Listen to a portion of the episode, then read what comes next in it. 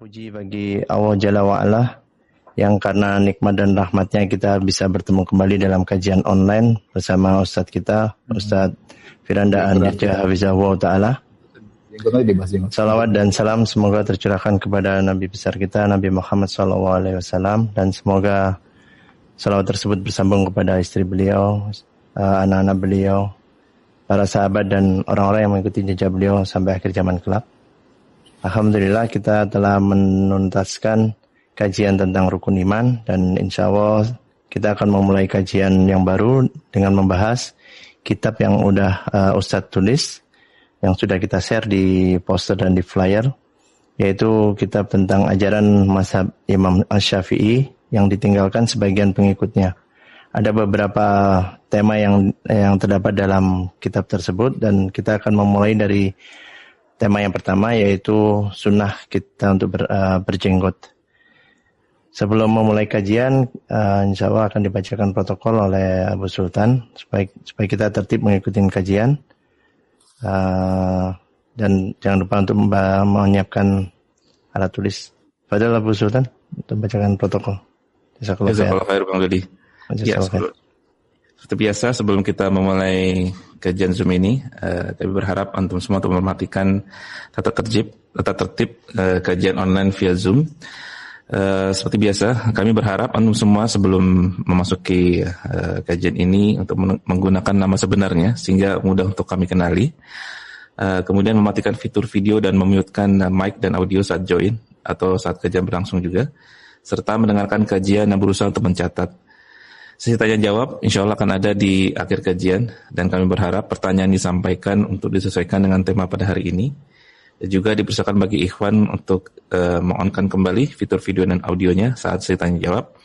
Uh, sementara untuk ahwat kami uh, mengharapkan antum semua untuk memberikan pertanyaan kepada kami lewat kolom chat. Nanti akan kami bacakan kepada Ustadz insya Allah.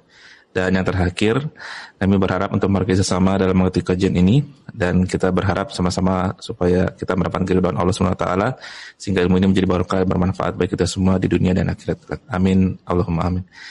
Demikian Bang Dodi, Anda kembali kepada antum. Jazakallah khair. Jazakallah khair.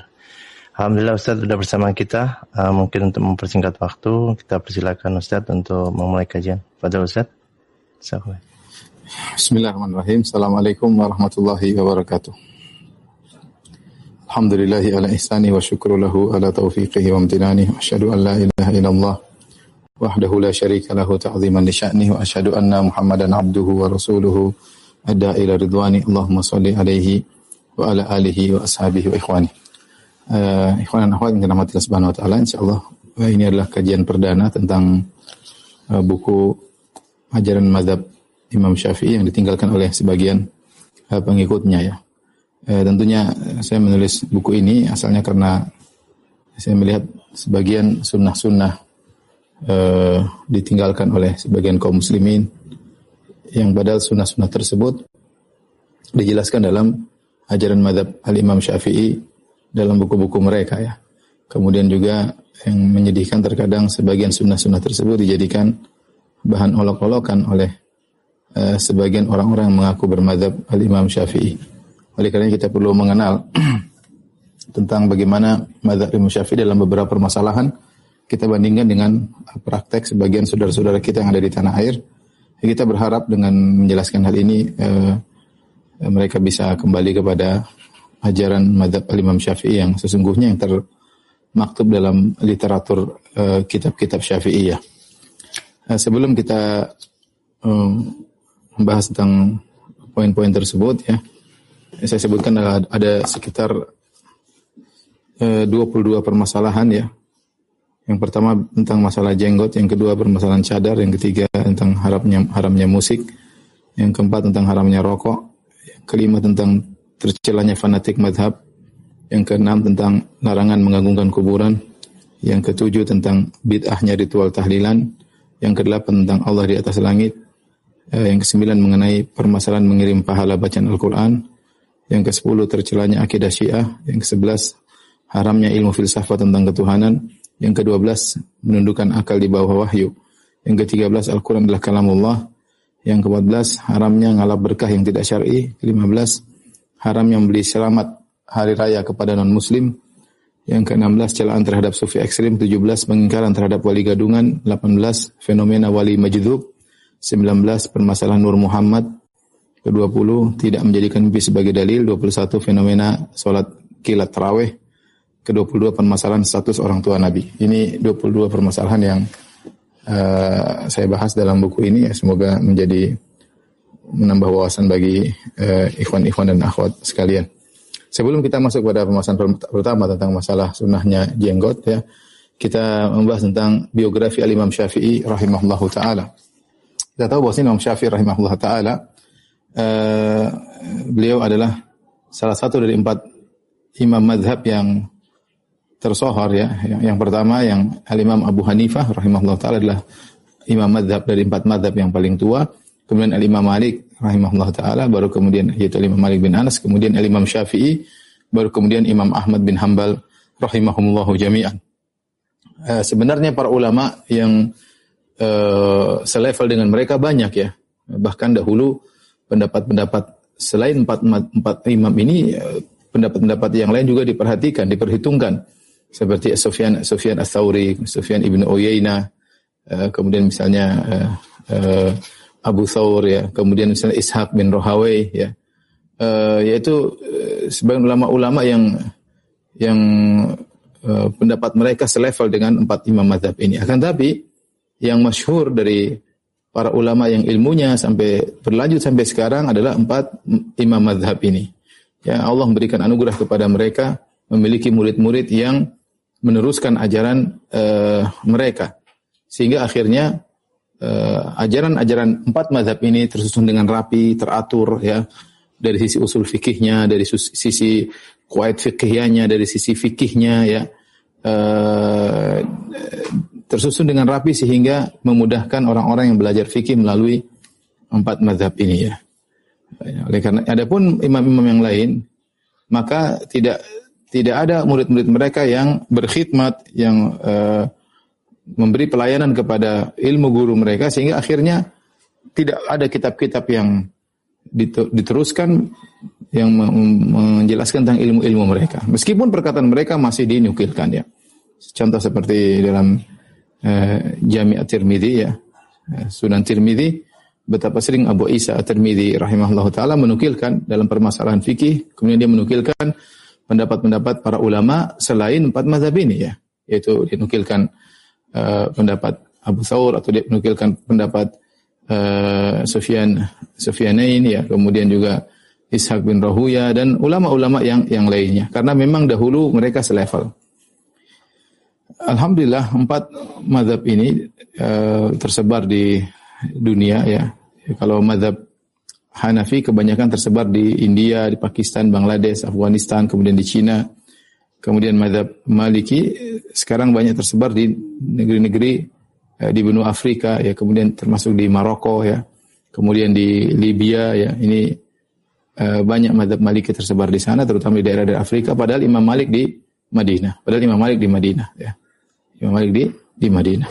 Sementara setelah itu madhab Syafi'i ya, madhab Syafi'i kebanyakan tersebar di Asia, termasuk di Yaman ya, kemudian juga di Asia Tenggara, Indonesia, ya, uh, Malaysia dan yang sekitarnya. Adapun madhab Hambali kebanyakan tersebar di Khalij yaitu di uh, Timur Tengah, di Arab Saudi, kemudian misalnya di Qatar, uh, Kuwait, ya, uh, Imarat, ya ini kebanyakan mereka bermadhab Hambali, ya. Alhamdulillah ilmu para imam-imam ini masih berlanjut sampai sampai sekarang dan uh, seorang kalau ingin belajar fikih dengan serius hendaknya belajar dari Eh, lebih mudah belajar dari salah satu madhab tersebut, baru kemudian setelah itu dia mendalami fikih-fikih yang lain, sehingga fikihnya menjadi matang ya. Tidak terpaku pada satu madhab, tapi untuk belajar, memang paling bagus belajar satu madhab terlebih dahulu, sehingga pikiran tidak uh, cercerai berai, terfokus pada satu madhab ini kalau ingin benar-benar menjadi uh, orang alim dalam suatu uh, dalam ilmu fikih ya. baru kemudian setelah itu mengembangkan ilmunya dengan madhab-madhab yang lain sehingga tidak terjerumus dalam fanatik madhab. Ikhwan dan akhwat yang dirahmati Allah Subhanahu wa taala. Uh, adapun Imam Syafi'i namanya Muhammad bin Idris ya, bin Al-Abbas bin Uthman bin Syafi'i bin Sa'ib bin Ubay bin Abi Abdul Yazid bin Hashim bin Al-Muttalib bin Abdi Manaf ya. Jadi uh, Imam Syafi'i Quraisy ya, Quraisy. Dia nasabnya ketemu dengan Nabi SAW di Abdu Manaf. Ya, Abdu Manaf. Nabi SAW namanya Muhammad bin Abdullah bin Abdul Muttalib bin Hashim bin Abdi Manaf. Bin Hashim bin Abdi Manaf. Nah, Hashim kakek Nabi ini punya saudara namanya Al-Muttalib. Al-Muttalib, keduanya Hashim dan Al-Muttalib bermuara kepada ayah mereka itu Abdu Manaf ya. Bin Abdu Manaf bin Qusay bin Kilab dan seterusnya sampai kepada bin Ismail bin Ibrahim. Ya. Intinya Imam Syafi'i adalah satu-satunya dari empat imam madhab yang Quraisy. Ya. Dan eh, karena dia adalah Quraisy, nenek moyang beliau adalah di di Mekah ya. Akan tapi ayah beliau yaitu Idris ya merantau ke Palestina ya. Sehingga ketika dia merantau ayah merantau di Palestina, lahirlah Imam Syafi'i di Palestina itu di Gaza. Jalur jalur Gaza kalau kita bilang itu Gaza. Gaza kalau bahasa Arab. Uh, ada yang mengatakan beliau lahir di Askolan tapi ada yang mengatakan lahir di Gaza. Pada tahun 150 Hijriah. Pada tahun 150 Hijriah. Tahun itulah wafat Al Imam Abu Hanifah. Al Imam Abu Hanifah wafat di tahun 150 eh, Hijriah ya kemudian uh, di masa beliau masih kecil ayah beliau sudah uh, meninggal dunia ya yaitu ketika Imam Syafi'i masih berumur uh, dua tahun dan ini berarti Imam Syafi'i adalah seorang anak yang yatim. Maka ketika ayahnya meninggal, akhirnya ibunya membawa dia pulang ke kampung halamannya di kota Mekah ya, tempat orang-orang Quraisy di sana. Di sanalah Imam Syafi'i kemudian belajar di kota Mekah ya, sehingga begitu cerdasnya beliau sampai ketika berusia tujuh tahun beliau sudah menghafal Al-Qur'an. Tujuh tahun sudah menghafal Al-Qur'an ini kecerdasan yang luar yang luar biasa ya. Eh, dan ini menunjukkan bagaimana peran seorang ibu dalam mendidik anak-anak ya. ya. Imam Syafi'i ayahnya tidak ada, tapi ibunya yang mendidik sehingga umur tujuh tahun beliau sudah menghafal Al-Quran. Kemudian beliau menghafal kitab Al-Muwatta, ribuan hadis karya Al-Imam Malik. Ketika beliau berusia 10 tahun beliau sudah menghafal uh, Muwatta dan ini juga menunjukkan tentang cerdasnya Al-Imam Syafi'i rahimahullah taala. Di antara hal yang menakjubkan dari Imam Syafi'i adalah beliau ketika berusia 15 tahun beliau sudah diizinkan untuk berfatwa ya dia eh, beliau sudah diizinkan untuk ber, eh, berfatwa di antaranya diizinkan oleh Muslim bin Khalid Az-Zanji eh, yang beri ijazah kepada Imam Syafi'i untuk boleh berfatwa padahal umurnya masih 15 tahun. Ketika dia diizinkan untuk bertakwa, berfatwa, berarti dia menguasai ilmu bidang bidang ilmu agama secara total ya. ya. Ilmu semua ilmu agama dia dia kuasai ya sehingga dia dibolehkan untuk berfatwa. Namanya orang berfatwa ditanya apa saja eh, apa namanya bisa menjawab dengan eh, ilmu yang dia dia miliki. Dan ini menakjubkan umur Imam Syafi'i masih 15 tahun, masih 15 uh, eh, tahun ya. Eh, kita tahu kita umur 15 tahun kita masih apa ya. Sampai sekarang saja kita tidak bisa dikatakan uh, ahli fatwa secara mutlak ya. Kebanyakan dari kita hanya uh, menguasai bidang agama, bidang ilmu tertentu, disiplin ilmu tertentu, tidak menguasai secara secara keseluruhan. Adapun Imam Syafi'i rahimahullah taala menguasai seluruh cabang-cabang ilmu sehingga ketika usia 15 tahun sudah diizinkan untuk berfatwa. Ini perkara yang sangat menakjubkan. Kemudian pada tahun 195 Hijriah eh, eh, enggak, setelah itu beliau berangkat ke Madinah ya. Setelah itu beliau berangkat ke Madinah kemudian berguru bertahun-tahun kepada Imam Malik bin Anas rahimahullah taala. Jadi Imam Syafi'i setelah menguasai ilmu di kota Mekah, beliau ke Madinah pun belajar kepada imam dari hijrah, Imam Malik. Ya. Dari situlah berkembang ilmu hadis dari Al Imam Syafi'i rahimahullah karena Imam Malik ahli hadis. Imam Malik ahli hadis. Sehingga Imam Syafi'i ya, pakar dalam bidang hadis ya. Kemudian setelah itu pada tahun 195 beliau pergi ke Baghdad. 195 berarti umur beliau sekitar 45 tahun. Beliau pergi ke Baghdad. Di daerah Baghdad, di sana banyak Eh, murid-murid Al-Imam Abu Hanifah rahimahullahu taala. Tentu beliau tidak bertemu dengan Imam Abu Hanifah karena Abu Hanifah sudah meninggal ketika beliau lahir. Beliau bertemu dengan banyak ahlu ra'yi yaitu yang yang bermadhab dengan madhab Al-Imam Abu Hanifah. Kemudian beliau uh, belajar di sana di antara guru beliau adalah Muhammad bin Hasan Asy-Syaibani. Muhammad bin Hasan Asy-Syaibani adalah muridnya Abu Hanifah, murid dekat Imam Abu uh, Hanifah itu Abu Yusuf sama Muhammad bin Hasan Asy-Syaibani. Inilah dua murid dekat Al-Imam Abu Hanifah dan Imam Syafi'i belajar dari Muhammad bin Hasan Asy-Syaibani ya. Uh, rahimahullahu taala. Uh, kemudian beliau menetap di Baghdad, kemudian juga beliau menulis buku di Baghdad ya. Eh, pada tahun 198 beliau eh, beliau pergi ke Mekah, kemudian setelah itu beliau balik lagi ke Baghdad ya, sampai akhirnya beliau meninggalkan Baghdad kemudian pergi ke Mesir ya dan menetap di Mesir, dakwah di sana sampai akhirnya beliau terkena penyakit bawasir dan meninggal pada tahun 204 Hijriah. 204 Hijriah. Inilah uh, perjalanan Al-Imam Syafi'i rahimahullahu taala. Ketika di Baghdad beliau menulis uh, punya akwal pendapat-pendapat ya. Ketika di Mesir uh, beliau juga punya pendapat-pendapat yang berubah sehingga ada istilah al-qaulul qadim dan al-qaulul jadid. Al-qaulul qadim itu adalah fatwa-fatwa beliau tatkala beliau masih di Baghdad. Adapun al-qaulul jadid pendapat yang baru tatkala beliau di Mesir. Tatkala beliau di Mesir beliau merubah pendapat beliau ya, pendapat-pendapat lama beliau rubah menjadi pendapat-pendapat baru di Mesir. Di antara keistimewaan Imam Syafi'i rahimahullah taala ya. Imam Syafi'i adalah uh, imam dalam bahasa, ya pakar bahasa. Hal ini disebutkan karena beliau tinggal bersama kabilah Hudal dan banyak beliau menghafal kasidah-kasidah atau bait-bait syair. Dan itu mempengaruhi kekuatan bahasa beliau ya. Oleh karenanya Ibnu Hisham rahimahullah taala pernah berkata, "Asy-Syafi'i hujjatun fil lughah." Imam Syafi'i itu hujjah dalam bahasa. Maksudnya apa yang dimaksud dia hujjah dalam bahasa? Maksudnya perkataan Imam Syafi'i bisa dijadikan dalil dalam permasalahan bahasa. Kenapa? Karena beliau tinggal di perkampungan yang di mana bahasa Arab masih murni, belum kecampur dengan bahasa-bahasa luar. Sehingga Imam Syafi'i pakar dalam bahasa-bahasa tersebut. Sehingga kalau dia berbicara dan dia menyampaikan uh, sesuatu dengan bahasa Arab, perkataan beliau bisa dijadikan hujjah uh, dalam bahasa Arab. Kenapa? Karena beliau imam fil lughah ya, imam fil lughah, imam dalam bahasa Arab. Uh, sebagian ulama mengkritik Imam Syafi'i uh, berkaitan dengan pendalilan uh, mereka Imam Syafi'i berpendapat kalau kita berwudu kita boleh mengusap sebagian kepala ya. Tidak usah seluruhnya ya karena Allah berfirman wamsahu biruusikum ya dan usaplah kepala kalian. Kata Imam Syafi'i tidak harus seluruhnya.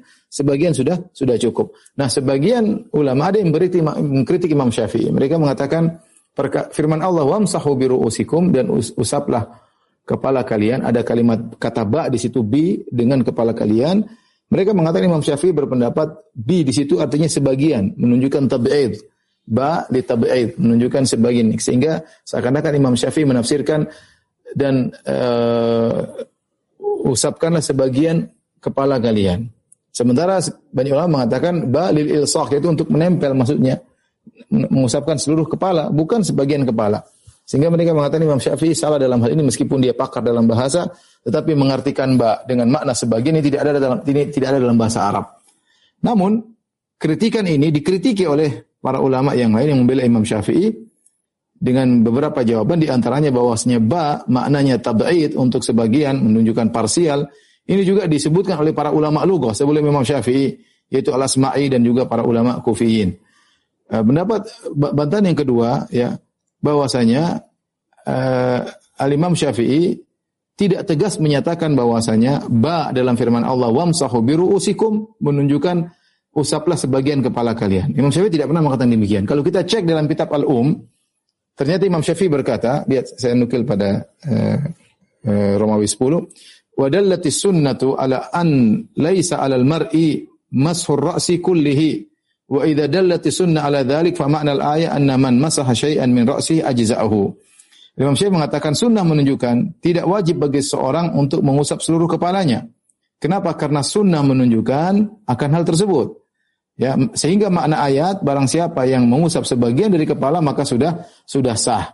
Sudah sah. Kenapa Imam Syafi'i berdalil dengan Nabi pernah e, berwudu ketika beliau memakai sorban, maka Rasulullah SAW memasah ala uh, apa namanya nasiyatihi wa ala uh, imamati. Rasulullah SAW mengusap sebagian uh, ubun-ubunnya kemudian melanjutkan ke uh, sorbannya. Ketika Nabi hanya mengusap ubun-ubunnya saja kemudian melanjutkan ke sorbannya, Imam Syafi'i memahami bahwasanya ini dalil tidak harus mengusap seluruh kepala. Mengusap seluruh, seluruh kepala itu yang terbaik. Itu sunnah sepakat. Empat nazar semua mengatakan yang terbaik seorang berwudu dan mengusap seluruhnya.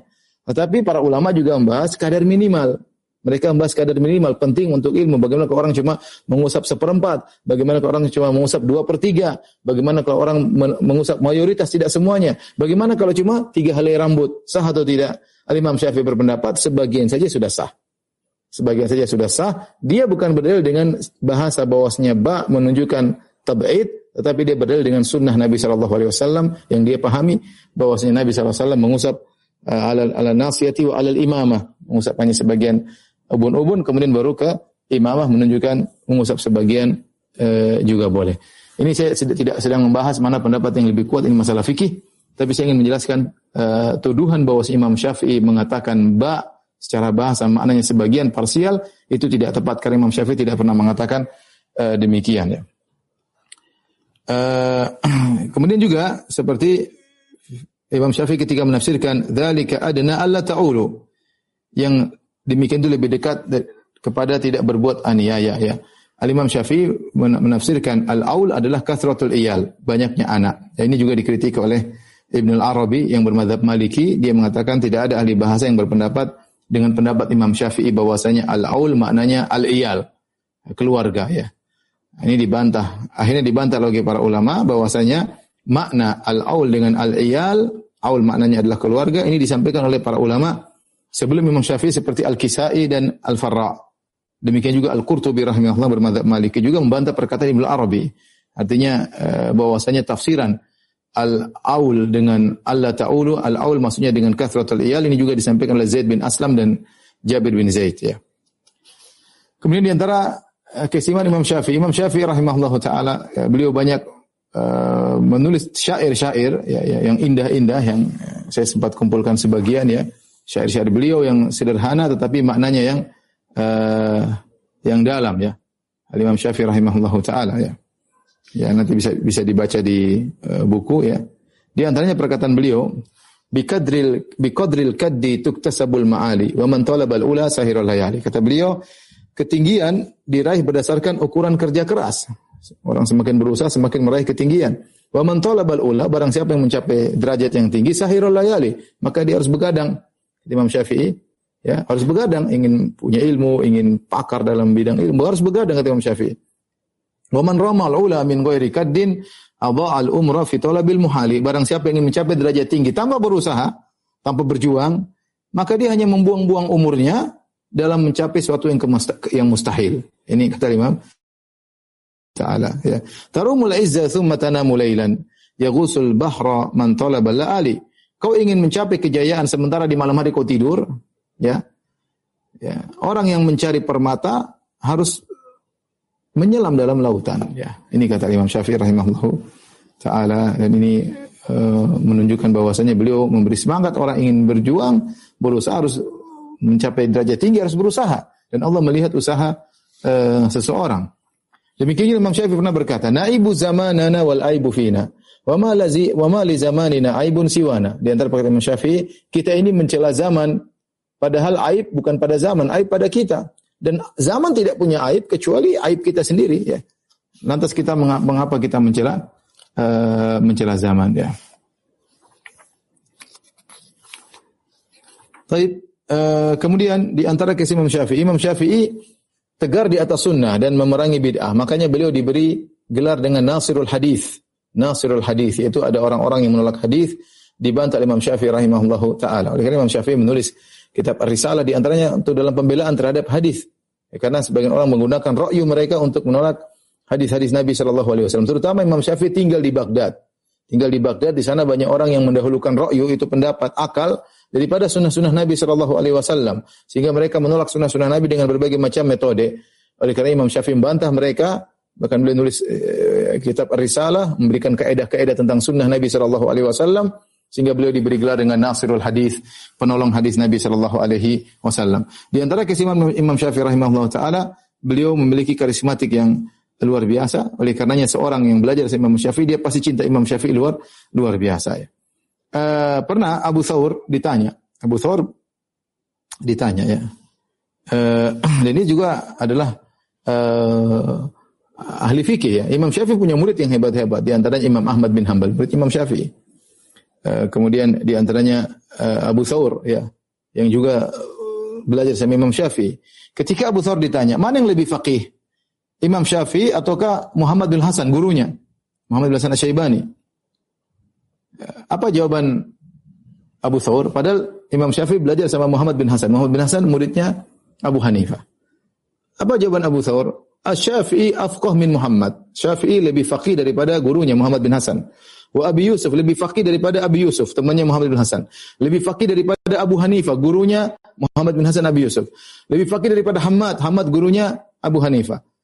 Ya. Lebih faqih daripada Ibrahim, Ibrahim Nakhai gurunya Hamad. Lebih faqih dari Al-Qamah, lebih faqih dari Aswad.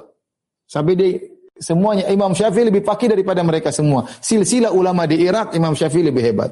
Ya. Muhammad bin Hasan punya teman Abu Yusuf, Abu Yusuf dan Muhammad bin Hasan punya guru namanya Abu Hanifah, Abu Hanifah punya guru namanya Hamad, Hamad punya guru namanya Ibrahim, Ibrahim punya guru namanya Al-Qamah, Al-Qamah punya guru namanya Aswad. Kata Imam Syafi'i, kata Imam Abu Thawr, Imam Syafi'i lebih fakih dari mereka semua. Tentunya ini semua muncul karena begitu cintanya Abu Thawr terhadap Imam Syafi'i. Dan dia padahal dulu belajar mengikuti ahlul ra'yi. Tapi begitu datang Imam Syafi'i di Baghdad, maka merubah pola pikirnya. Bahkan dia belajar kepada Imam Syafi'i rahimahullah ta'ala. Kenapa bisa demikian? Karena dia sangat cinta kepada Imam Syafi'i yang memiliki karismatik yang luar biasa. Di antara hal yang menunjukkan karismatik Imam Syafi'i, Imam Ahmad, kita tahu Imam Ahmad yang menghafal sejuta hadis yang bukunya sekarang Musad Imam Ahmad dengan hadis yang ribuan hadis puluhan ribu hadis dengan berbagai macam jalan-jalannya. Imam Syafi'i, Imam Ahmad pernah berkata, "Sittatun ad'u lahum sahran." Ahaduhum asy-Syafi'i. Ada enam orang yang aku selalu doakan mereka di uh, waktu sahur, waktu yang dikabulkan doa. Aku anda doakan enam orang. Di antara enam orang tersebut adalah Asy-Syafi'i. Sampai-sampai anaknya bertanya itu Abdullah bin bin Ahmad dia bertanya, "Ya abati, ayu rajulin kana Syafi'i?" Fa inni sami'tuka tukthiru min min du'a ilahu. Ya ayahanda, siapakah Syafi'i tersebut? Kenapa saya sering dengar engkau doain dia? Kenapa saya sering engkau doain dia? Ini bagaimana murid yang yang berbakti kepada gurunya, gurunya sering didoakan. Apa kata Imam Ahmad? Ya bunaya kana syafi'i kasyamsi di dunia. Wahai putraku, sungguhnya Imam Syafi'i itu seperti matahari bagi dunia. Wa kal afiyati linnas, Imam Syafi'i itu seperti keselamatan bagi masyarakat. Fahali hadaini min khalaf, apakah ada yang bisa menggantikan dua per, per, per, peran penting ini, matahari dan keselamatan bagi masyarakat? Jawabannya tidak ada. Artinya sekarang mengatakan tidak ada yang bisa menggantikan Imam Syafi'i maka jasa Imam Syafi'i sangat besar bagi kaum muslimin, maka berhak untuk didoakan oleh Imam Ahmad di waktu sahur. Bukan sembarang doain Imam Ahmad, bukan di sembarang waktu dia berdoa. Dia waktu berdoa di waktu sahur ya. Uh, Al-Imam Syafi'i rahimahullah taala namanya orang berhasil, kemudian dakwahnya diterima, akhirnya muncul orang yang tidak suka dengan Al-Imam Syafi'i. Di antara yang tidak suka dengan Al-Imam Syafi'i adalah seorang ulama dari madhab Maliki yang namanya Ashab. Ya. Muhammad bin Abdullah bin Abdul Hakim berkata, Sami'tu Ashab fi sujudi yadu ala Syafi'i bil maut. Aku mendengar Ashab berdoa dalam sujudnya agar Allah mematikan Syafi'i. Ya. Di antara doanya dia berkata, Allahumma amit Syafi'i fa innaka in abqaitahu in darasa madhhabu Malik. Dia berdoa, ya Allah, matikanlah, wafatkanlah Syafi'i.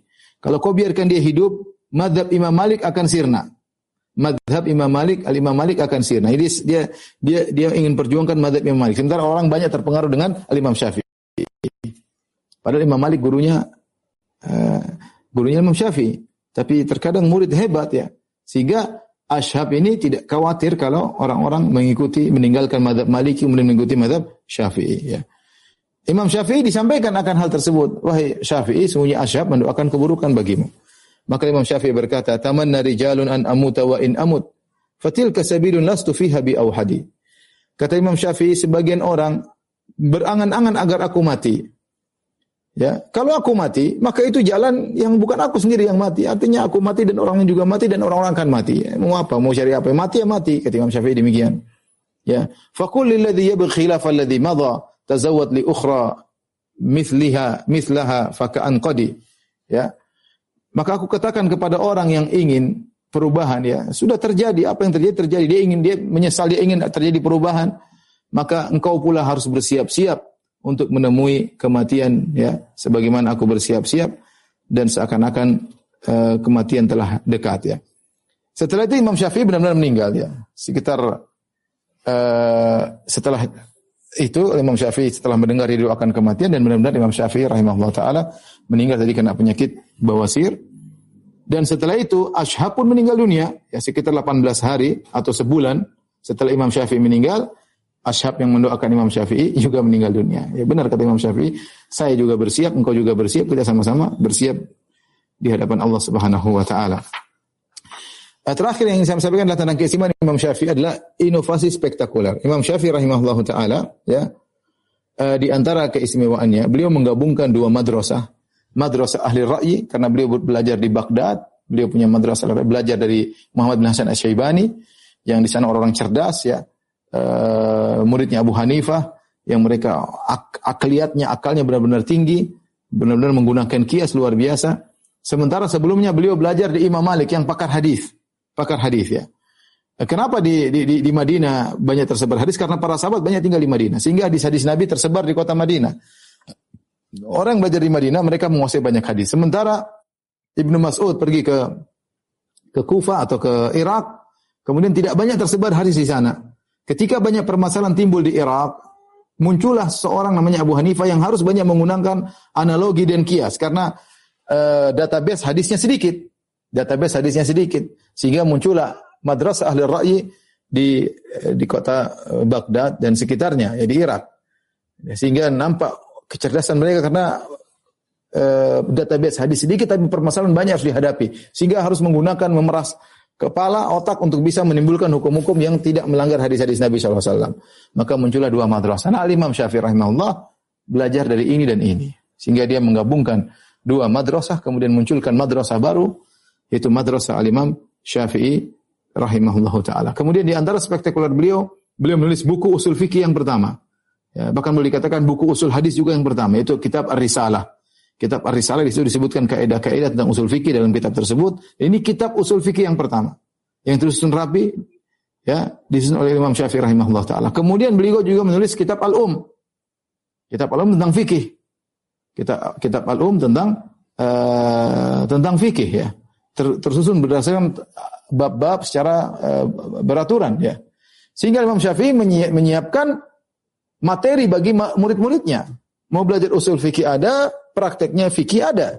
Dan ini yang membuat mazhab beliau sangat mudah tersebar dan sampai sekarang banyak ulama mazhab Syafi'i yang kemudian berkhidmah kepada fikih Syafi'i ya dan buku termasuk buku mazhab yang paling banyak di antaranya buku-buku mazhab Syafi'i ya uh, yang meminta agar Imam Syafi'i menulis tentang Ar-Risalah ya adalah Abdurrahman bin Mahdi ya dia menulis uh, minta kepada Imam Syafi'i untuk menulis sebuah buku yang mencakup makna-makna Al-Qur'an, ilmu-ilmu hadis tentang hujahnya ijma, tentang nasih dan mansuh ya dari Al-Qur'an maupun nasih mansuh dalam hadis.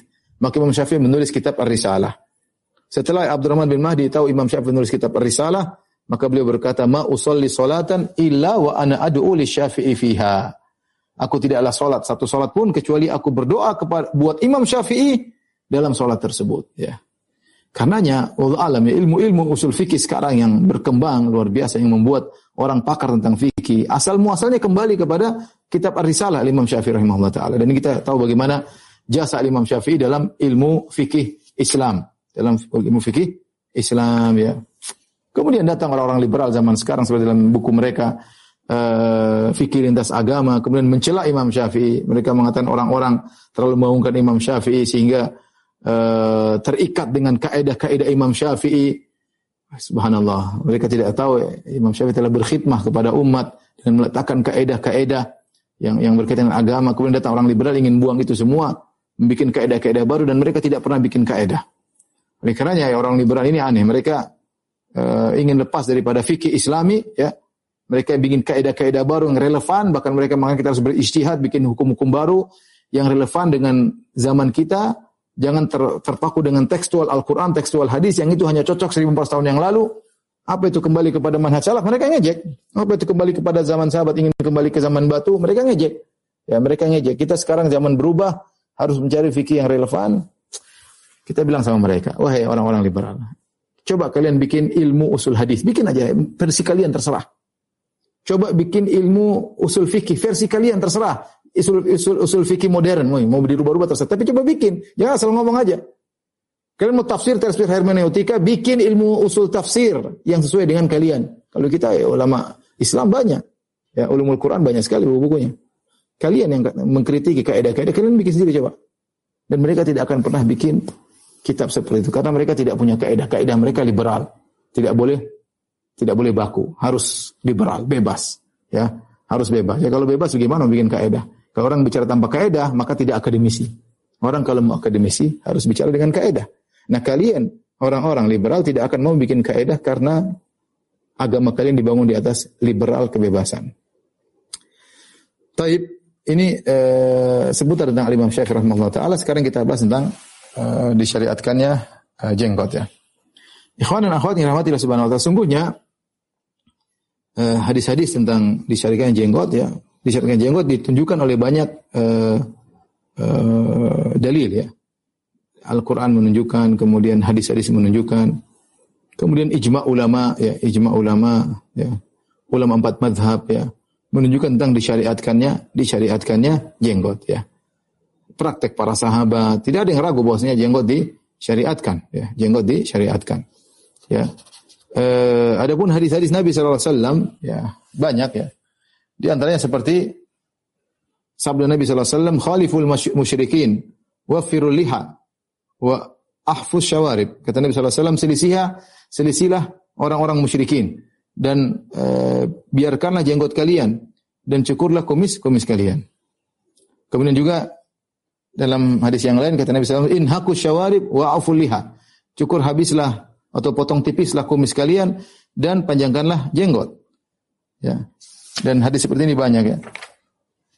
Demikian juga dari hadis tadi hadis Ibnu Umar dalam hadis Abu Hurairah Rasulullah SAW bersabda juzus syawarib wa arkhul liha potong tipislah kumis yaitu disisakan sedikit ya wa arkhul liha dan biarkanlah panjang jenggot kalian khaliful majus selisih orang-orang majusi tadi sebelumnya selisih orang musyrikin sekarang selisih orang majusi majusi kemudian juga dari hadis Abu Umamah radhiyallahu anhu Fakulna ya Rasulullah inna ahlal kitabi yaqussuna athaninahum wa yuwaffiruna sibalahum. Qala faqala Nabi sallallahu alaihi wasallam qussu sibalakum waffiru athaninakum wa khalifu ahlal kitab. Sahabat berkata, "Ya Rasulullah, sungguhnya ahlul kitab, mereka uh, memotong pendek jenggot mereka uh, dan mereka memanjangkan uh, kumis mereka." Maka Nabi berkata, kebalikan, ya cukur kumis kalian dan panjangkanlah jenggot kalian. Khalafu ahlul kitab. Di sini Rasul juga menyelisihi Yahudi Nasrani. Rupanya di zaman Nabi ada Yahudi yang mereka mencukur jenggot tapi tidak sampai gundul, tapi mereka memendekkan jenggot mereka, maka Nabi bilang selisihi. Jangan pendekkan jenggot kalian, tapi panjangkanlah jenggot jenggot kalian. Uh, dan ini semua hadis-hadis menunjukkan perintah untuk memanjangkan jenggot dan asal perintah hukumnya wajib. Kalau tidak wajib maka hukumnya adalah sunnah. Ya. Kalau tidak wajib maka hukumnya sunnah. Maka hukum memelihara jenggot tidak keluar dari wajib atau sunnah. Tidak keluar dari wajib atau atau sunnah. Uh, tetapi ada nukilan ijma para ulama bahwasanya kalau jenggot dicukur habis hukumnya haram. Ya. Jadi uh, keadaan jenggot ada ada tiga. Jenggot yang lebih panjang daripada uh, al-qabd. Al-qabd itu gini. Jadi seorang sebagian orang jenggotnya lebih panjang daripada Apakah jenggot yang lebih panjang daripada genggaman tangan ini disunahkan dipotong atau tidak? Atau harus wajib dibiarkan saja? Ya. Kemudian kondisi jenggot yang dibawa al-qabd. Orang punya jenggot dia potong sampai misalnya sampai segini. Dan kondisi ketiga jenggot dicukur, cukur habis. Jenggot dicukur habis ya. ya saya mau kasih gambaran ya.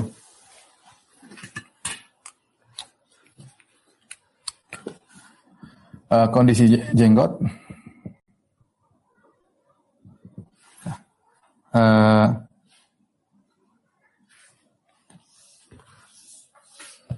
yang pertama panjang hingga di bawah genggaman.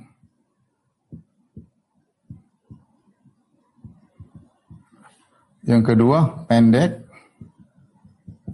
itu apa namanya dicukur ya eh, bukan di bawah ya hingga menjulur menjulur lewat genggaman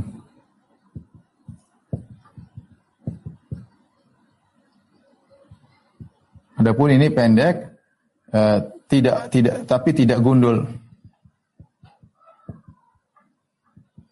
Tidak gundul. Tidak cukur habis.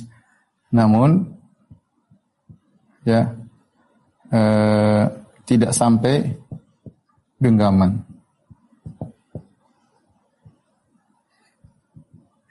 Yang ketiga, uh, cukur gundul.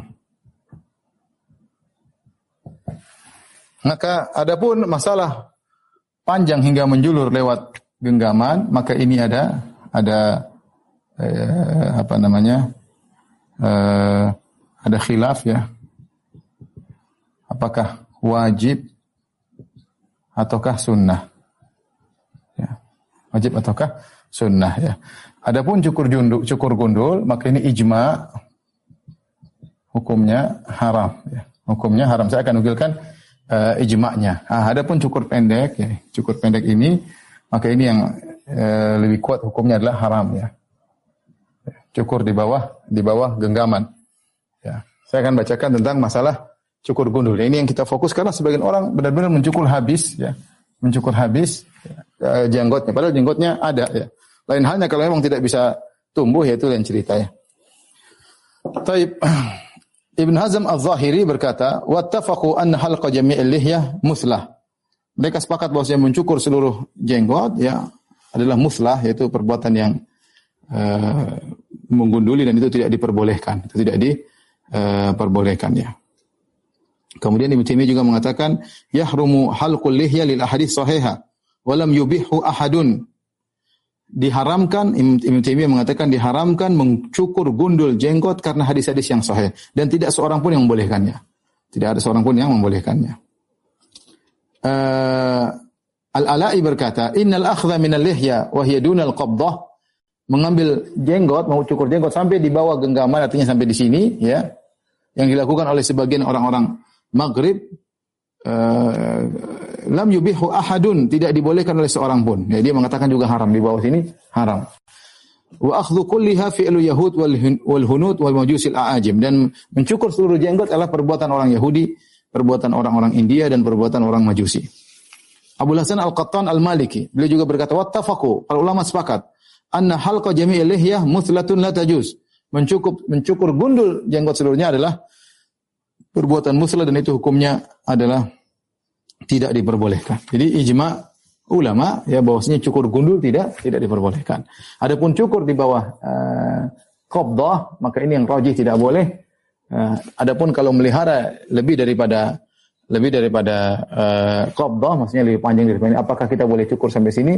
Maka ini khilaf sebenarnya mengatakan tetap wajib dibiarkan, sebenarnya mengatakan tidak mengapa di, dicukur karena sebagian sahabat seperti Ibnu Umar ketika beliau umrah maka beliau uh, mencukur uh, jenggot yang lebih daripada genggaman beliau potong ya. Ini ada khilaf di kalangan para para ulama. Tetapi kalau kita itu kita kembali kepada perkataan para ulama Syafi'iyah ya, saya nukilkan banyak di sini ya. Nanti antum bisa baca sendiri bagaimana mereka sepakat bahwasanya uh, memanjangkan jenggot hukumnya sunnah, memanjangkan jenggot hukumnya sunnah. Ya. Bahkan sebagian ulama memahami Imam Syafi'i mengatakan haram uh, jenggot dicukur gundul ya. Sebagaimana dikatakan oleh Imam Syafi'i dalam kitabnya Al-Um ya. Beliau berkata, "Wal hilak laisa bijana bijinayah, lianna fihi nusukan fi ra'si wa laisa fihi kathiru alam, wa huwa wa in kana fil lihya la yajuz, falaysa fihi kathiru alam wala dhahabu sya'rin." Kata beliau adapun cukur gundul mencukur gundul rambut bukanlah satu kejahatan. Karena ada ibadah di situ, misalnya ibadah nusuk yang mengundul kepala di kepala seperti kalau kita umroh atau haji Walaysa fi kathiru alam dan cukur gundul tidak tidak begitu sakit ya. Memang pakai apa pisau atau cukur ya tidak sakit. Maka ini tidak tidak dikatakan perbuatan uh, kriminal atau perbuatan jahat tidak. Wahua mencukur gundul wa in kana fil la yajuz. Meskipun mencukur gundul jenggot tidak boleh, falaysa fi kathiru alam. Ya, meskipun tidak boleh tetapi uh, tidaklah mendatangkan banyak rasa sakit ketika di, dikatakan proses uh, menggunung wala dhahabu syar dan rambut tersebut ya kalaupun dicukur dia akan kembali lagi ya. Ini berkata Imam Syafi'i dalam kitab Al-Um. Di sini beliau berkata uh, wa in kana fil meskipun gundul pada jenggot tidak diperbolehkan. Ya, jadi seakan-akan suatu perkara yang ma'ruf cukur gundul jenggot itu tidak diperbolehkan. Dan ini yang dipahami uh, oleh sebagian ulama uh, Syafi'iyah ya. Seperti Ibnu Rif'ah. Ibnu Rif'ah mengatakan bahwasanya Asy-Syafi'i nassa fil ummi ala tahrim. Al-Imam Syafi'i menaskan dalam kitab Al-Um tentang haramnya mencungkur uh, gundul apa namanya uh, jenggot ya. Sebagian ulama berpendapat uh, tidak sampai tidak sampai uh, haram tapi makruh ya. Sebagian ulama ya mengatakan makruh tidak sampai tidak sampai haram ya. Tetapi yang disebutkan oleh Ibnu Rif'ah bahwasanya Imam Syafi'i mengatakan hukumnya haram dan ini juga dipahami oleh uh, Zarkashi demikian juga Al-Halimi dalam kitabnya Syu'abul Iman kemudian juga dalam oleh Al-Khaffal Asy-Syasi dalam kitabnya Mahasin Syariah dan juga oleh Azru'i mereka mengatakan bahwasanya uh, mencukur junggu, gundul uh, jenggot hukumnya haram dan saya tadi sebutkan tentang ijma para ulama yang nukil oleh berbagai macam madhab ya. Saya nukilkan juga perkataan uh, Abu Umar Al-Ba'alwi, kemudian Al-Halimi, Abu Hasan Al-Mawardi, beliau berkata, "Naftul lihya minas safa alladhi turaddu bi syahada." Mencabuti jenggot ya, termasuk kebodohan yang orang melakukannya maka syahadahnya persaksiannya tertolak ya. Tertolak. Uh, kemudian Al-Halimi yang wafat 403 Hijriah beliau berkata, "Wa amma halqul lihya fa innahu hajinatun wa syuhratun wa tashabbuhun bin nisa." Adapun mencukur gundul jenggot maka itu adalah uh, perkara yang tidak pada tempatnya, tidak pantas dan juga menimbulkan kemasyhuran uh, dan juga meniru-niru wanita ya. Ini Al-Halimi. Abu Abu Hasan Al-Mawardi tadi uh, dalam kitabnya Al-Hawi Al-Kabir wafat per 10 Hijriah beliau berkata orang yang mencabuti jenggot adalah kebodohan dan ditolak syahadatnya. Abu Hamid Al-Ghazali wafat tahun 505 Hijriah. Beliau berkata, "Wa amanatuha fi awalin nabati tashabbuhan bil mur bil murad fa minal munkaratil kibar fa innal lihya zinatur rijal. Adapun mencabuti jenggot pertama kali tumbuh dicabut-cabuti seperti meniru orang-orang yang anak-anak muda yang tidak punya jenggot ya, masih masih belum tumbuh jenggot, maka ini termasuk kemungkaran yang besar. Karena lihya jenggot adalah perhiasan bagi para lelaki. Adapun mencukur jenggot lebih dari satu genggam ya maka Imam Ghazali mengatakan tidak menjadi masalah. Wal amru fi hadza qarib illam yantahi ila takhsisil lihya tidak jadi masalah ya mencukur di bawah jenggot. Yang penting jangan dihabisin jenggotnya. Demikian juga Al-Malibari Al-Fannani juga mengatakan wa yahrumu halqul lihya ya diharamkan untuk uh, menggunduli jenggot intinya uh, para ulama Syafi'iyah semua sepakat ya semua sepakat dan ulama seluruh Islam sepakat memanjangkan jenggot hukumnya sunnah Ya, tinggal mereka khilaf ini wajib atau tidak. Ya, tapi kalau memanjangkan jenggot hukumnya sunnah. Dan ini berkata Imam Nawawi rahimahullah taala was sahih kata beliau, karahatul akhdhi minha mutlaqan. Yang sahih dimakruhkannya mengambil jenggot secara mutlak, yaitu memotongnya jenggot secara mutlak makruh, tidak sampai haram menurut Imam Nawawi, tapi dia mengatakan makruh. Artinya sunnah dipanjangkan. Bal yatrukuha ala haliha kaifa kanat lil hadis sahih. Dan hendaknya dia meninggalkan jenggotnya biarin aja sebagaimana jenggotnya berdasarkan hadis yang sahih wa'ful liha. Ya, panjangkanlah uh, uh, jenggot kalian ya. Ini dikatakan Imam Nawawi. Demikian juga Imam Nawawi berkata dalam konteks yang lain ya, tadi dalam kitab Al-Majmu' dalam kitab Al-Minhaj Syarah Sahih Muslim beliau berkata wal mukhtar tarkul lihya ala haliha wa alla yuta'arrada laha bi takhsiri syai'in aslan. Yang jadi pendapat pilihan terpilih adalah membiarkan jenggot begitu saja dan tidak dicukur sedikit pun sama sekali. Ini pendapat Imam Nawawi uh, itu sunnah ya beliau berpendapat sunnah ya. Abu Syamah gurunya Imam Imam Nawawi rahimahullah taala berkata, "Waqad hadatha qaumun yahlikuna lihahum." Ya, wa huwa ashaddu mimma nuqila anil majuz annahum kanu kanu yaqussunaha. Telah muncul perbuatan sebagian kaum Abu Syamah pada abad ke-6 atau abad ke-7 ya. Dia mengatakan sungguh telah muncul sebagian kaum yang mereka mencukur gundul jenggot-jenggot mereka dan ini lebih parah daripada yang dinukilkan oleh orang Majusi. Bosnya mereka hanya mencukur pendek. Ya. Kemudian Syekh Albani rahimahullah menjelaskan bahwasanya seluruh sahabat semua memanjangkan jenggot mereka. Tidak diriwayatkan satu orang sahabat pun yang pernah mencukur gundul jenggot mereka meskipun sekali. Gak ada. Gak ada seorang sahabat pun pernah diriwayatkan mencukur gundul jenggot mereka meskipun sekali. Bahkan Abu Hamid Al-Ghazali menyebutkan tentang bagaimana keinginan sebagian salaf, sebagian ulama mereka berharap bisa punya jenggot. Syurai Al-Qadhi berkata, Syurai Al-Qadhi ini sepertinya jenggotnya sedikit ya dia berkata, "Waditu anna lillah lahyatan walau bi asyrati alaf." Aku berharap-harap, aku sangat berharap, berkeinginan punya jenggot yang lebat meskipun aku harus bayar 10 ribu dirham. Meskipun aku harus bayar 10 ribu dirham. Ini menunjukkan bagaimana Syurai Al-Qadhi ulama besar dia ingin punya jenggot. Kemudian juga sahabat Al-Ahnaf bin Qais, para sahabat teman-temannya Al-Ahnaf bin Qais, mereka berkata wadidna an nashtariya lil ahnaf lihyatan walau bi alfan. Ini Ahnaf bin Qais ini seorang yang hebat. Tapi menurut mereka dia punya kekurangan apa? Tidak punya jenggot. Sampai mereka berkata, kami berangan-angan untuk membeli, membeli, membelikan jenggot buat dia meskipun harus bayar 20 ribu dirham. Ya. 20 ribu dirham. Ya, ini bagaimana perhatian para uh, salaf tentang uh, jenggot mereka. Kemudian di antara dalil tentang disyariatkan jenggot, yaitu Rasulullah menamakan jenggot dengan fitrah. Ashrun minal fitrah. Di antara sepuluh perkara fitrah, qasus syarib, potong kumis, wa i'fa'ul lihya. I'fa'ul lihya memanjangkan jenggot. Ketika Nabi menamakan memanjangkan jenggot dengan fitrah, ini menunjukkan ini dari sananya karena fitrah Allah lati fatara nasa alaiha. Sebagaimana perkataan uh, Al-Mawardi, ya. Beliau mengatakan fitrah adalah agama, ya yaitu agama yang Allah fitrahkan atas mereka ya. Sehingga ini adalah syariat yang tidak akan berubah. Karena Allah karena Nabi menamakan fitrah maka ini syariat yang tidak akan pernah berubah. Dan ini adalah syariat yang disepakati oleh seluruh nabi. Karena dinamakan dengan fitrah. Dinamakan fitrah. Seperti tauhid tauhid fitrah. Maka memanjangkan jenggot juga adalah fitrah. Ya memanjangkan jenggot adalah fitrah. Dan ini e, dalil bahwasanya jenggot disyariatkan yang terlepas dari hukumnya wajib atau sunnah kalau lebih daripada satu genggam tetapi sepakat bahwasanya seluruh syariat uh, menyatakan jenggot disyariatkan karena Rasulullah SAW menamakannya dengan uh, dengan fitrah dengan fitrah ya. Baik. Uh, ini hal-hal yang berkaitan dengan disunahkannya uh, jenggot. Kemudian di sana ada orang-orang yang yang kemudian meragukan tentang sunnahnya jenggot ya. Kemudian uh, mereka bikin syubhat. Di antaranya yang saya dapati tersebar di sebagian uh, internet. Saya sudah bantah zaman dulu, kemudian sekarang dihapus ya. Sepertinya dihapus sudah cari nggak dapat lagi. Tapi dulu sempat sebagian mereka mengatakan kalau jenggot disyariatkan berarti Allah tidak adil. Semalam perkataan yang berani sekali mengatakan Allah tidak adil. Kenapa? Karena banyak orang-orang Asia tidak bisa punya jenggot. Bagaimana Allah mensyariatkan sesuatu yang tidak bisa dilakukan oleh manusia. Lihat logikanya. Dia mengatakan demikian. Sehingga dia mengatakan jenggot tidak disyariatkan karena ini syubhat pertama ya. Jenggot tidak disyariatkan karena tidak semua orang punya jenggot.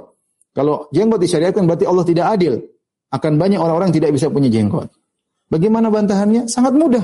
Ya kalau tidak punya jenggot tidak usah dipaksa untuk punya jenggot. Ya. Apakah kemudian kalau kita mengatakan disyariatkan sholat berdiri, kalau tidak berdiri tidak sah, Ustaz bagaimana orang yang tidak punya kaki? Berarti Allah tidak adil dong. Orang tidak punya kaki tidak bisa sholat. Ya sholat tapi nggak usah berdiri. La yukalifullahu nafsan illa usaha. Ya. Allah tidak memilih luar kemampuan. Fattakullah mastata'atum. Bertakwalah semampumu. Kalau orang tidak punya jenggot, tidak wajib untuk tidak wajib untuk punya jenggot ya. Tapi jangan bilang syariat jenggot jadi hilang gara-gara tidak adil. Ini aneh. Ini tidak ada seorang ulama pun yang berada dengan seperti ini. Ini liar dalam berfikir. Liar dalam berfikir disampaikan oleh sebagian orang seperti ini. Ya, subhanallah liar dalam berpikir sehingga membuat dalil yang tidak seorang ulama pun berdalil dengan seperti ini. Ya. Mengatakan kalau jenggot disyariatkan tidak adil, ini bagaimana? Ya. Tentu ini adalah hal, hal yang sangat yang sangat aneh. Kita bilang kalau tidak punya jenggot ya sudah, sama. Haji. Kenapa Allah syariatkan haji? Betapa banyak orang tidak tidak bisa haji. Kita Indonesia lebih banyak yang tidak bisa haji, tidak punya uang. Terus kita katakan Allah tidak adil mewajibkan haji sementara banyak orang tidak bisa haji. Ya kalau tidak bisa haji ya sudah. Kalau tidak mampu ya sudah selesai. Kenapa harus mengatakan Allah tidak adil gara-gara sebagian orang tidak mampu?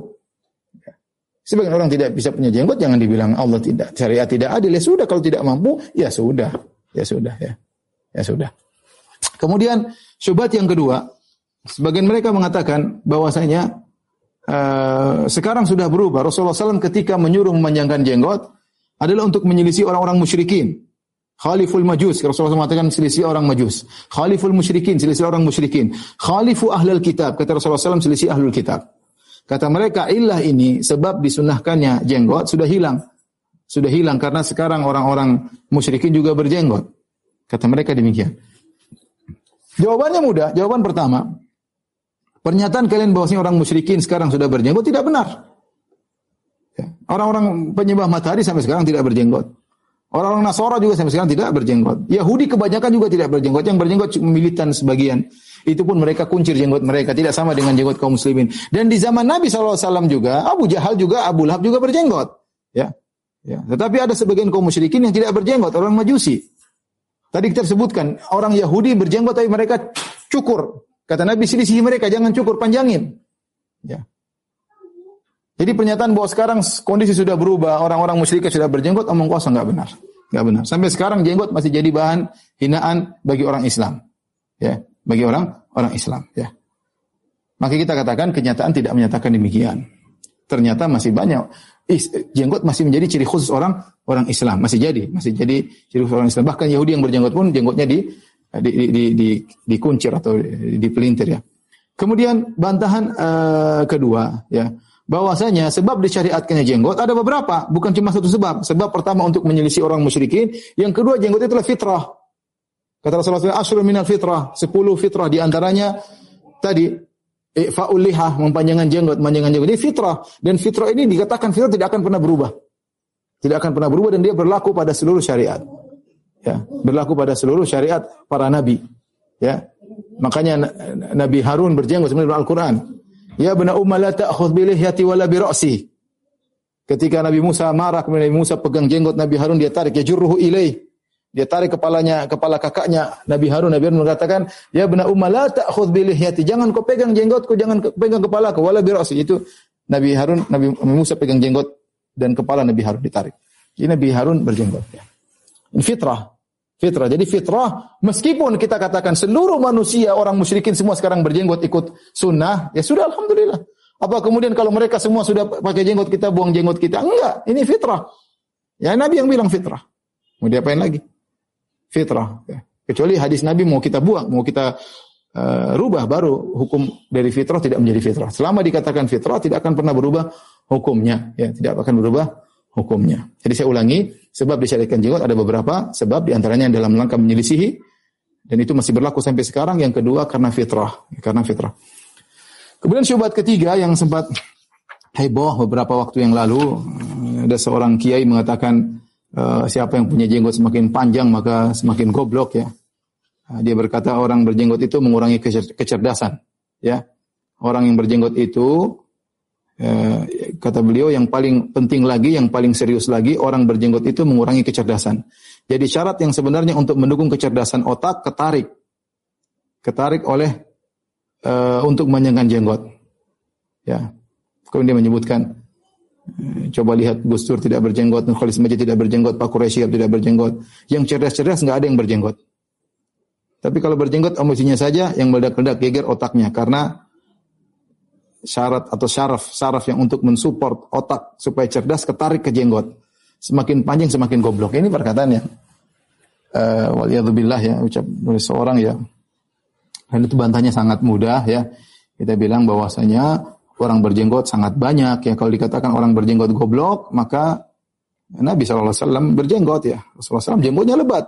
Sampai ketika ditanya eh, sahabat ditanya ya uh, Khabbab ya. Akan Nabi sallallahu alaihi wasallam yaqra'u dhuhr wal asr? Apakah Rasulullah SAW baca ketika salat asar dan salat zuhur salat sirriyah? Kata Khabbab na'am iya. Kul Nabi ay syai'in kuntum ta'rifun? Dari mana kalian tahu Rasulullah SAW ketika itu baca? Kata Khabbab bittirabi lihyatihi karena jenggotnya bergetar. Ya, Rasulullah SAW jenggotnya lebat sampai orang di belakang bisa lihat jenggot Nabi dari belakang. Berarti Rasulullah SAW jenggotnya uh, panjang ya. Ya kalau jenggotnya panjang goblok repot ya Nabi Harun tadi sudah kita sebutkan, ya bena umma la takhlu la ta'khudh bilihyati wala bi. Nabi Harun berkata kepada Musa, wahai Musa jangan kau pegang, wahai saudara kandungku, wahai anak ibuku, jangan kau pegang jenggotku. Berarti Nabi Harun berjenggot ya. Kemudian orang Nasara di mana-mana mereka kalau menggambar Nabi Isa pasti berjenggot. Mereka gambar Nabi Isa mau warna kulitnya apa pun biasanya berjenggot. Apakah mereka sepakat bahwasanya Tuhan mereka goblok ya karena memiliki jenggot ya? Tentu tidak ya. Tentu tidak. Kemudian tadi setelah kita sebutkan bagaimana para ulama Syurahi Al-Qadhi, dia mengatakan aku berangan-angan punya jenggot meskipun harus bayar 10 ribu dirham. Apakah dia berangan-angan punya kegoblokan sehingga harus bayar kegoblokan tersebut dengan 10 ribu uh, dirham ya. Uh, kemudian juga tadi disebutkan ulama Syafi'iyah tadi, berapa banyak ulama Syafi'iyah mengatakan eh, seperti Imam Nawawi mengatakan al-mukhtar yang terpilih jenggot dibiarkan, jenggot dibiarkan ya. Uh, apakah mereka berarti telah bers dan sepakat tadi tidak boleh menggundul jenggot? Apakah mereka sepakat untuk memelihara ke ke kegoblokan ya? ya? Kemudian juga banyak ulama-ulama di Nusantara juga yang berjenggot, demikian juga banyak tokoh-tokoh non muslim yang cerdas-cerdas yang juga uh, berjenggot ya yang membacakan nama-nama orang barat banyak sekali ya uh, yang mereka juga uh, berjenggot ya. Taib ikhwan dan akhwat yang dirahmati Subhanahu wa taala ini uh, sebagian yang bisa uh, kita sampaikan. Ya, intinya bahwasanya jenggotlah sunnah ya. Usahakan kalau kalaupun seorang belum bisa menjalankan sunnah tersebut ya maka jangan dia gundul jenggotnya. Tetap ada jenggotnya ya. Dan berusaha lebih daripada satu genggam ya. Kalau dia tidak mampu ya, ya maka jangan digundul ya bukan malah sebaliknya kemudian mengejek orang berjenggot ya. Itu, itu tidak benar. Sekarang kan kita mengejek sunnah, mengejek ijma ulama, mengejek para ulama, mengejek para ambia yang mereka apa berjenggot dengan berbagai macam dalih dan syubhat yang tidak benar. Wallahu alam bisawab. Kalau yang bertanya saya persilahkan. Jazakallah Ustaz. Um, Alhamdulillah udah ada beberapa pertanyaan, tapi mungkin untuk awalnya dulu, ini pertanyaan yang berkaitan dengan biografi Ustaz uh, dari uh, Imam Syafi'i rahimahullah taala. Assalamualaikum warahmatullahi wabarakatuh. Jazakallahu Ustaz. Izin bertanya, dahulu para salaf belajar dari beberapa guru dengan masing-masing keahlian guru-guru tersebut. Apakah kita bisa terapkan pada zaman sekarang atau tetap kita belajar dari satu guru saja untuk semua bidang? Barakallahu fiik Ustaz. Sebenarnya bisa, cuma yang jadi masalah kita orang-orang umum tidak punya ilmu alat. Ilmu alat tersebut uh, bahasa Arab, memiliki hafalan Quran secukupnya, memiliki hafalan hadis secukupnya. Imam Syafi'i seperti itu sejak kecil sebelum dia berguru dia sudah menguasai ilmu alat. Paling tidak dia tahu bahasa Arab terlebih dahulu. Kemudian dia hafal Quran, kemudian mungkin hafal-hafal matan-matan, baru kemudian dia belajar sehingga dia nyerap ilmu dari seorang guru cepat, kemudian nyerap lagi berikutnya, nyerap berikutnya. Kita repot. Bahasa Arab sampai sekarang masih belepotan ya. Cuma kalau ngomong ya akhi, masya Allah, naam, masya Allah ya, jazakallah khairan, masya Allah, alhamdulillah. Tapi kalau dia ngomong kaifa haluk, setelah itu, setelah itu Allah yuhayyik, uh, setelah itu bingung ya. Dia ngomong sedikit, uh, uh, uh, assalamualaikum dan jadi maksud saya kita masih kunci untuk mengerti agama kurang. Seandainya kita punya ilmu alat, yang antaranya ilmu bahasa Arab, maka kita sebaiknya belajar begitu, belajar pada guru yang khusus ilmu, kemudian atau kita belajar ilmu secara global, setelah itu kita mendalami kita berpindah dari satu guru ke guru yang lain. Dan kita tahu namanya zaman sekarang tidak seperti dulu. Zaman dulu mungkin mereka sebagian ulama spesialis dalam segala bidang, zaman sekarang tidak ya. ya sampai orang pada gelar doktor dia hanya spesialis dalam sebagian tertentu, yang lainnya dia dia tahu juga secara global tapi tidak mendalam. Dan itu yang terjadi di tanah air kita. Kita dapati para dai spesialis dalam bidang tertentu tidak menguasai segalanya. Karena kita pada dasarnya belajarnya terlambat. Pada dasarnya belajar sudah terlambat. Tapi kalau mungkin generasi ke depan anak kita ada yang umur sudah tujuh tahun sudah hafal Quran, sudah ngerti bahasa Arab ya kita mungkin bisa buat dia belajar sama banyak guru sehingga dia menguasai berbagai macam disiplin ilmu dengan dengan pendalaman bukan hanya secara global. Jadi kalau kita kita seperti ini ya kita banyak kekurangan. Wallahu alam bisawab. Syukur Ustaz. Uh, mungkin seterusnya Abu Sultan bisa silakan. Iya, uh, banyak pertanyaan masuk Ustaz dan karena ada akhi yang sudah resen ini, kami coba persilakan dulu kepada akhi Imam Agus. Dipersilakan tafadhol Imam Agus. Sebentar.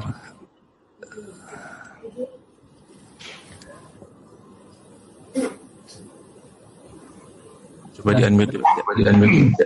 Assalamualaikum warahmatullahi wabarakatuh. Waalaikumsalam warahmatullahi wabarakatuh. Pak Ustaz Firanda, Kepal Hal, Pak Dodi, sama Pak Roba ini saya di kebetulan di kantor pakai laptopnya Pak Imam ini. Saya Pak Alex. Iya. Ada dua pertanyaan Ustaz Firanda nih mau ditanyakan.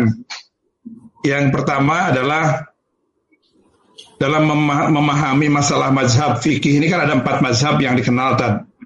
Hmm. Apakah kita harus memahami empat-empatnya atau cukup yang mazhab Imam Syafi'i saja? Itu yang pertama, Tad. Yang kedua, uh, di Indonesia ini kan sebenarnya kebanyakan kita mengikuti mazhab Syafi'i. Anda hmm. pernah berdiskusi sama salah satu ustadz yang menyelisihi apa apa yang Ustaz sampaikan tentang sunnahnya berjenggot tentang Imam Syafi'i ini. Malah sempat dikeluarkan juga buku wajibnya jenggot, haramnya isbal. Nah itu karena pernah berdiskusi secara langsung dengan almarhum, saya tidak sebut namanya, saya, menurut beliau sunnah-sunnah atau hadis-hadis yang Ustaz sebutkan sudah benar, tapi dia mengklaim ke Ana waktu itu, itu kan hadis berlaku saat Rasulullah SAW hidup. Contohnya saja sekarang kayak Fidel Castro itu dia. Itu Nasrani berjenggot apa berjenggot tebal. Apa bedanya dengan kita? Jadi menurut Ana yang namanya jenggot itu tidak wajib kata dia. Hmm. Isbah pun sama tidak wajib. Dan itu menyelisihi betul Imam Syafi'i. Gimana tak menurut Ustaz? Jazakallah khair Ustaz. Assalamualaikum warahmatullahi wabarakatuh. Wabarakatuh. Uh, kita sudah singgung tadi di zaman Nabi juga jenggot tetap sunnah meskipun ada sebagian musyrikin yang berjenggot. Yahudi berjenggot di zaman Nabi. Nasara berjenggot di zaman Nabi. Tapi Nabi melirik kepada sebagian musyrikin yang lain. Contohnya Majusi. Majusi tidak berjenggot. Maka Rasulullah mengatakan khaliful majus, selisih orang Majusi. Ya. Kemudian eh, orang-orang Yahudi juga eh, mereka sebagian cukur jenggot mereka. Kata Nabi jangan dicukur, panjangkan, selisih orang-orang Yahudi ya. Uh, dan saya katakan tadi bahwasanya jenggot uh, bukan hanya sekedar sebabnya disyariatkan, bukan cuma sekedar menyelisihi. Di antaranya karena dia fitrah. Karena dia fitrah. Namanya fitrah itu apa yang Allah fitrahkan pada uh, hamba-hambanya tidak akan pernah berubah. Sebagai perkataan Al-Mawardi, tidak akan pernah berubah. Makanya nabi-nabi seluruhnya berjenggot. Ya. Uh, dan itu tidak akan pernah berubah meskipun satu dunia semua orang musyrikin semua berjenggot tetap saja disyariatkan. Tetapi di antara hikmah jenggot adalah selain fitrah menyelisih dan saya katakan sekarang sampai sekarang jenggot masih ciri khas orang Islam. Masih sekarang eh, kalau jenggot paling pendeta Yahudi, pendeta Nasara sedikit lainnya tidak ada yang berjenggot. Tetap menjadi ciri khas. Apakah di zaman Nabi dulu Yahudi tidak berjenggot sehingga Nabi menyuruh berjenggot? Apakah di zaman Nabi uh, Abu Jahal tidak berjenggot? Mereka berjenggot. Mereka berjenggot kemudian uh, Yahudi juga berjenggot ya. Tetapi tetap disyariatkan karena ada sebagian musyrikin yang tidak berjenggot. Itu majusi. Yang pertama, yang kedua karena jenggot adalah fitrah. Ya, Allah alam bisa. Jadi mengatakan sudah berubah hukumnya tidak benar dan itu uh, tidak dikatakan oleh para ulama. Ya. Allah alam bisa. Jazakallah khair Ustaz. Uh, kemudian ada pertanyaan, sebenarnya agak banyak pertanyaan ini yang ada yang mirip-mirip dan mungkin bersambungan. Uh, ini pertanyaan mengenai uh, bila uh, pengertian soal jenggot Ustaz, bagian, bagian mana batasannya yang disebut dengan jenggot? Apakah termasuk cambang, juga bulu-bulu di pipi?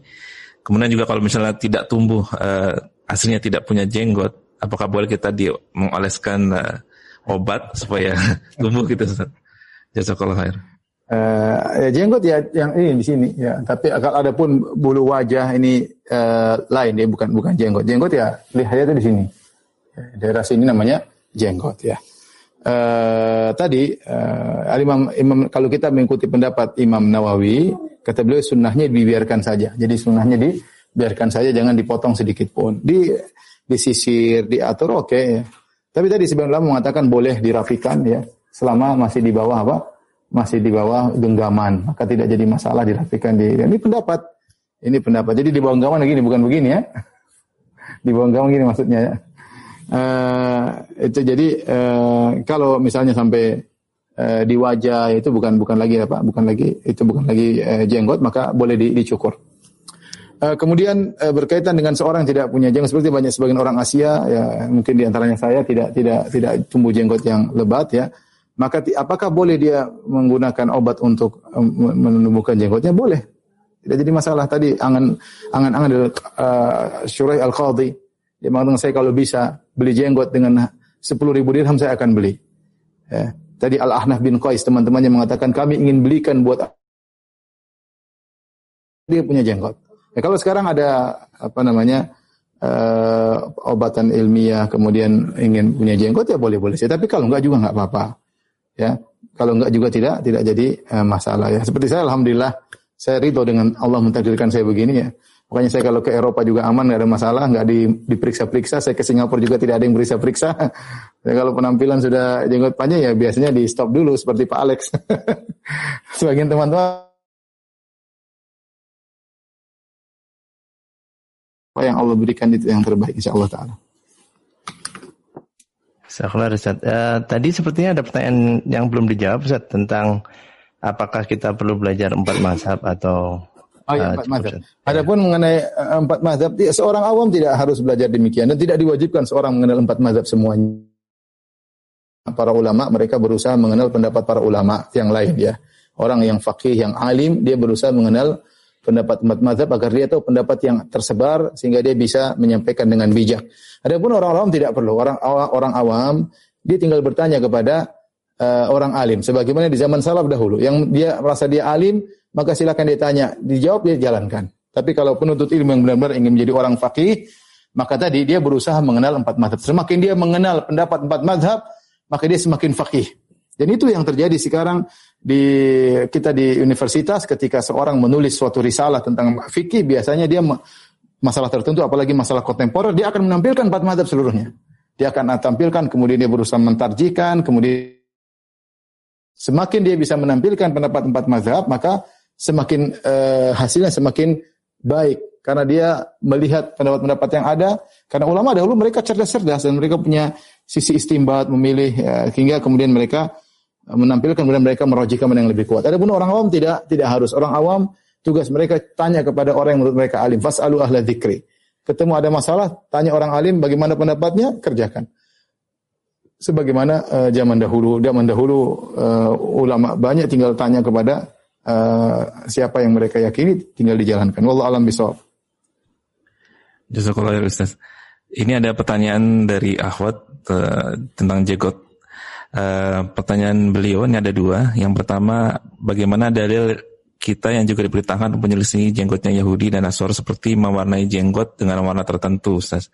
Kemudian yang kedua, ini ada ahwat yang diberi kelebihan dari Allah Subhanahu taala kelebihan jenggot dan berkumis. Apakah harus dicukur habis dan atau dibiarkan? Karena pernah melihat di TV ada seorang ahwat yang berkumis dan berjenggot lebat dan panjang dan dibiarkan tidak bercukur, tidak dicukur. Jazakallah khair. Uh, kalau kalau wanita maka semua yang le lebih daripada kadar normal boleh dihilangkan. Contoh misalnya seorang wanita ternyata rambut uh, alisnya sampai di jidatnya misalnya, dia boleh cukur tidak ada masalah. Misalnya alisnya sampai sambung ke tengah-tengah gini, dia boleh syukur di sini karena di luar dari ambang normal, nggak ada masalah. Tidak jadi masalah. Contoh dia ternyata punya kumis, dia boleh cukur atau dia hilangkan dengan bahan kimia apa sehingga tidak tumbuh kembali boleh. Dia punya jenggot dia uh, boleh itu ada suatu di, di luar daripada uh, kenormalan dan itu boleh diperbaiki. Boleh diperbaiki asal asalnya wanita tidak berkumis, asalnya tidak wanita tidak uh, berjenggot. Ya. Jadi uh, tidak apa-apa dia, uh, dia dia dia mencukurnya. Allah alam bisawab.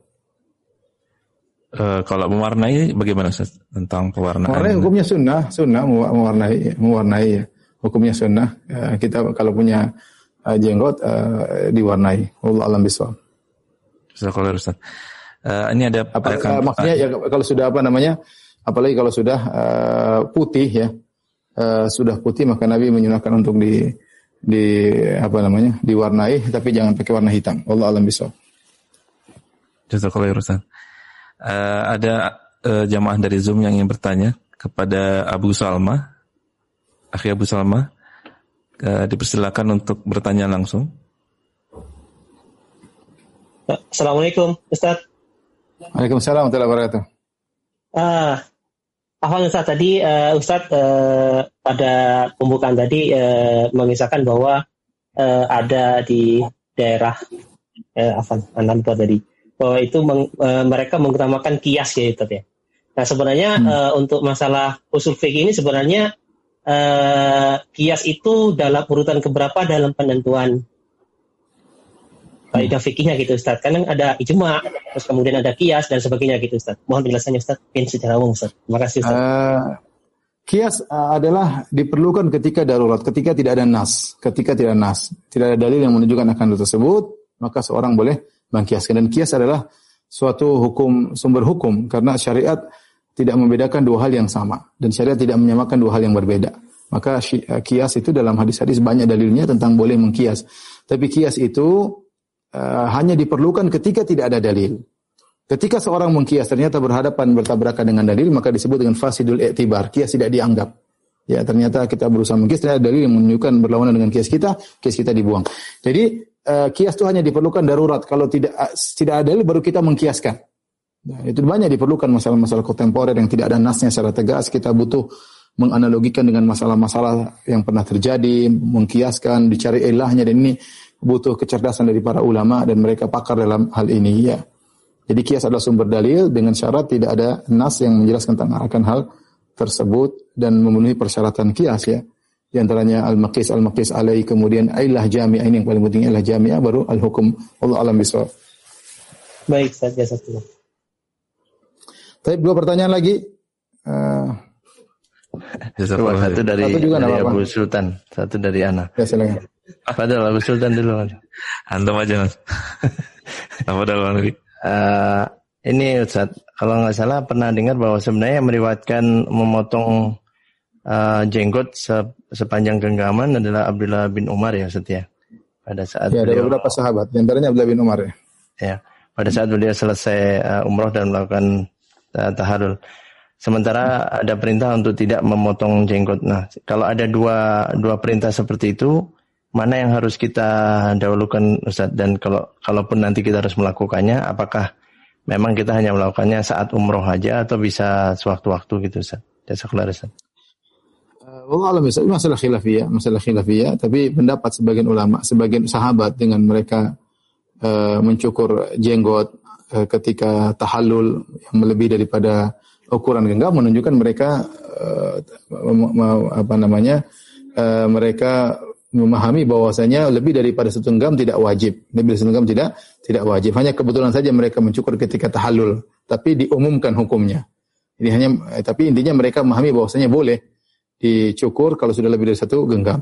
Tapi saya katakan pendapat yang lebih kuat, pendapat Imam Nawawi rahimahullah taala yang tadi yang mengatakan bahwasanya uh, yang terpilih adalah tidak mencukur sama sekali. Yang terpilih tidak mencukur sama sama sekali. Tadi pendapat Imam Nawawi rahimahullahu taala. Wallahu alam bisawab. Pertanyaan terakhir. Insyaallah Ustaz. Pak Abu Sultan, halo. Ya, ini Pak Alex sepertinya pengen bertanya lagi nih Ustaz. Silakan. Uh, pada Pak Alex. Saya Pak Imam gitu, saya Pak Imam. Oh, apa? Halo Pak, Assalamualaikum warahmatullahi wabarakatuh. Saya Imam Pak. Ya. Ya, Ustaz teman uh, karyawannya Pak Alex. Nah, jadi oh, ya, saya ingin bertanya Ustaz, saya kan pemuda yang masih awam banget ya masalah ilmu syar'i dan terus saya ingin bertanya apakah ke, uh, hukum jenggot itu sunnah? Apakah ketika selama kita memelihara, memelihara jenggot tersebut, apakah akan mengalir terus pahalanya untuk kita begitu Ustaz? Dan yang kedua yang mau saya tanyakan, uh, saya kan pemuda, misalnya teman-teman lah ya yang masih proses memperbaiki diri, tapi tampilannya udah islami banget, misalnya udah memelihara jenggot, udah nggak isbal, tetapi terkadang masih hilaf dengan perilaku kita dan itu dikait-kaitkan dengan uh, Islam penampilan Islamnya kayak gitu. Oh udah jenggotan masih aja uh, uh, maksiat kayak gini kayak gitu. Nah itu gimana ya Ustadz ya? Mohon pencerahannya Ustadz. Assalamualaikum warahmatullahi wabarakatuh. Saya kagum dengan perkataan sebagian dai atau sebagian ulama mengatakan kalau antum pelihara jenggot nanti jenggot pelihara antum. Kenapa? Kalau sudah punya jenggot malu mau macam-macam. Udah jenggotan masih ke bioskop gak enak ya. Jenggotan masuk diskotik kan tidak tidak gimana gitu ya. Jadi kita melihara jenggot namun secara tidak langsung jenggot juga melihara kita karena kita menjaga sunnah Nabi maka kita juga dijaga oleh Allah Subhanahu uh, wa taala ya. Jadi uh, kita melakukan apa yang kita bisa ya. Kalau kita bisa melihara jenggot, kalau kita bisa nggak isbal, lakukan. Apakah pahalanya mengalir terus? Kita berharap demikian ya. Kita berharap dengan kita menjalankan sunnah Nabi, argo pahala jalan terus. Allah alam besok yang penting kita berusaha menjalankan sunnah Nabi Shallallahu Alaihi eh, Wasallam. Tapi demikian saja kajian kita. Kurang lebih mohon maaf. Wabillahi taufiq walhidayah. Assalamualaikum warahmatullahi wabarakatuh. Waalaikumsalam warahmatullahi wabarakatuh. Jazakallah Ustaz. Barakallahu fiqh atas kajian yang disampaikan. Um, InsyaAllah bermanfaat bagi kita uh, terutama bagi yang baru memulai seperti yang tadi disampaikan uh, Mas Imam. Uh, ke depannya kita akan membahas beberapa tema yang ada di kitab Ustadz. Uh, insya Allah sebelum ini kita akan share flyernya di di medsos kita, Guru, Guru Muskat. Jadi mohon bagi siapa yang ingin mengikuti kajian kita silakan subscribe dan juga di medsos uh, Ustadz Firanda Andirja. Demikian uh, yang bisa kami sampaikan. Kurang lebihnya ada beberapa pertanyaan yang tidak bisa kami uh, tanyakan langsung ke Ustadz karena keterbatasan waktu. Semoga bermanfaat. Kita tutup doa, uh, dengan doa kafaratul majlis. Subhanakallahumma wa. Assalamualaikum warahmatullahi wabarakatuh. Waalaikumsalam warahmatullahi wabarakatuh.